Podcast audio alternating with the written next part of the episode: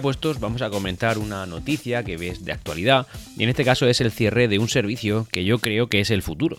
Sí que es verdad que quizá el futuro no estaba llamado a ser de esta empresa ni de este ni de este nombre en concreto, pero sí que es verdad que la tecnología se queda y se mantiene. Como bien habréis deducido, sabréis que me estoy refiriendo a Google Stadia.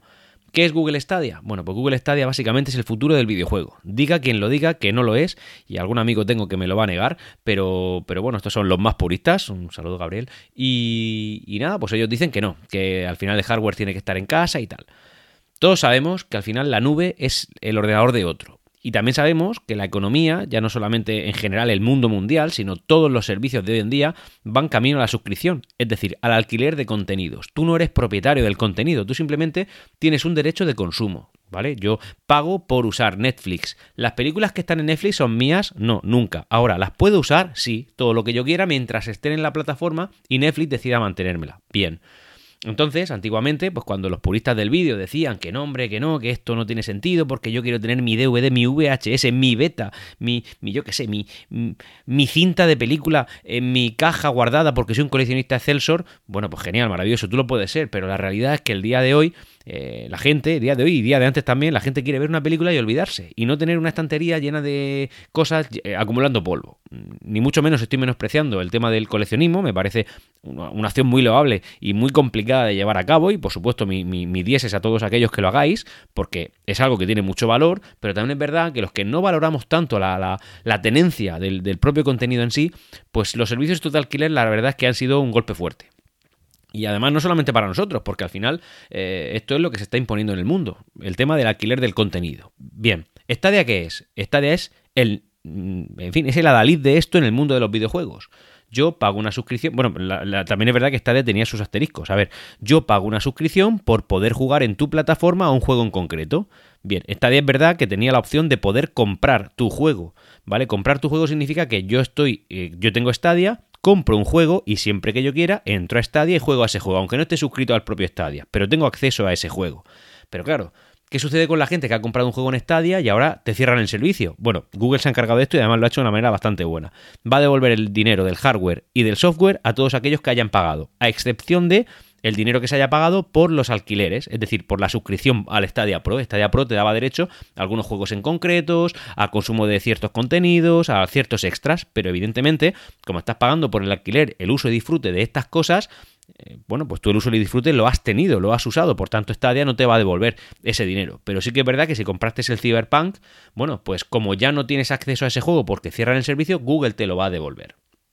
Ahora entramos un poquito en el, debate este de si, esta tecnología es buena de cara al futuro, si debe permanecer, si el no ser propietario de lo que tienes es bueno o malo. Bueno, eso ya va en los gustos de cada uno. Yo lo que sí digo es que esta tecnología, y así lo ha dicho Stadia, va a permanecer y se la va a vender a sus actuales competidores. Entiendo yo que para mejorar los servicios, pues ahora mismo los que más accesos tienen, lógicamente, son Sony, Microsoft y Nintendo. Aunque Nintendo aún no se ha prodigado mucho en este aspecto, pero sobre todo Microsoft sí y Sony un poco también. Y es verdad que la opción de Xcloud, que es la homóloga de Stadia, pero en Microsoft funciona muy bien, pero también es verdad que Stadia funcionaba mejor.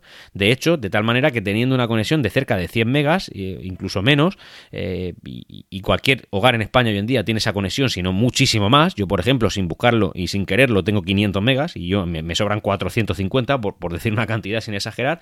Bueno, pues eh, esas conexiones son excelentes para jugar a Stadia, prácticamente sin ningún tipo de ping, sin retrasos, sin problemas, nadie se queja, la gente muy bien, vale. ¿Qué ventajas tiene? Bueno, pues lógicamente, como sabréis, como eres el, eh, como el procesador no lo estás poniendo tú, no es tu hardware, y el juego no lo pones tú, no es tu hardware, esto te lo está proporcionando Stadia, bueno, pues tienen ellos sus procesadores trabajando, pues yo que sé, en Minnesota, en Cupertino, o donde sea que estén esos, esos servidores. Pero tú lo que tienes, lo que percibes es, sin tener un hardware potente ni mucho menos, a día de hoy en una televisión Samsung sin ningún tipo de procesador puedes jugar a, Xcloud, por ejemplo, bueno, sin ningún tipo de potencia, y, los juegos de Xcloud son juegos, pues en fin, de, de, de la Play, de la, perdón, de la Xbox Serie S y Serie X, es decir, juegos de lo más que puedes encontrar, bueno, pues sin tú poner un solo duro en hardware, sino con una suscripción, tienes acceso a juegos de, lo de la máxima calidad posible.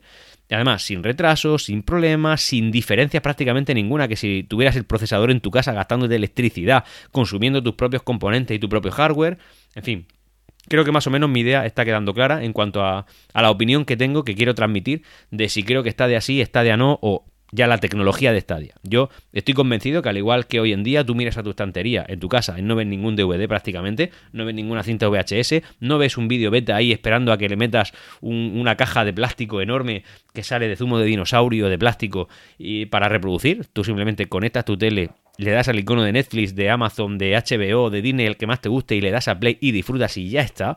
Bueno, pues esto es lo mismo, es lo mismo. Y además, es una manera de incluso ahorrar, bueno, a largo plazo quizá te gastes más o no, porque estás pagando una suscripción continuamente, si es verdad, pero es verdad que cuántas suscripciones de aproximadamente 13, 15 euros, que eso es lo que cuesta, tienes que pagar para tener que pagar una consola de, no sé, 500 euros o, más, que es lo que vale hoy en día, pues por ejemplo, una PlayStation 5.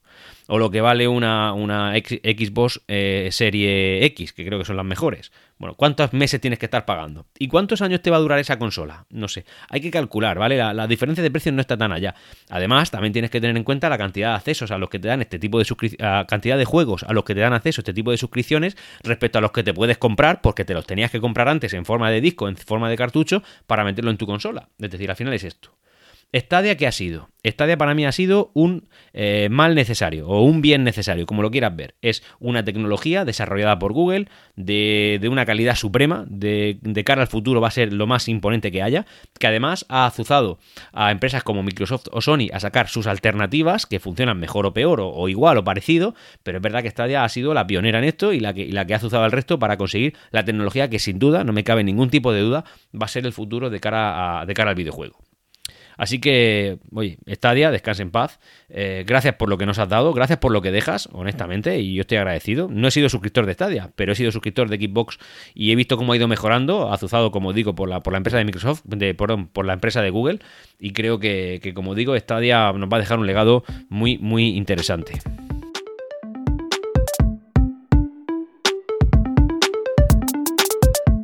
Y hasta aquí, ya puestos. Nos leemos en los canales de Discord de Ciencia o Ficción y en Twitter en Ya Puestos Pod.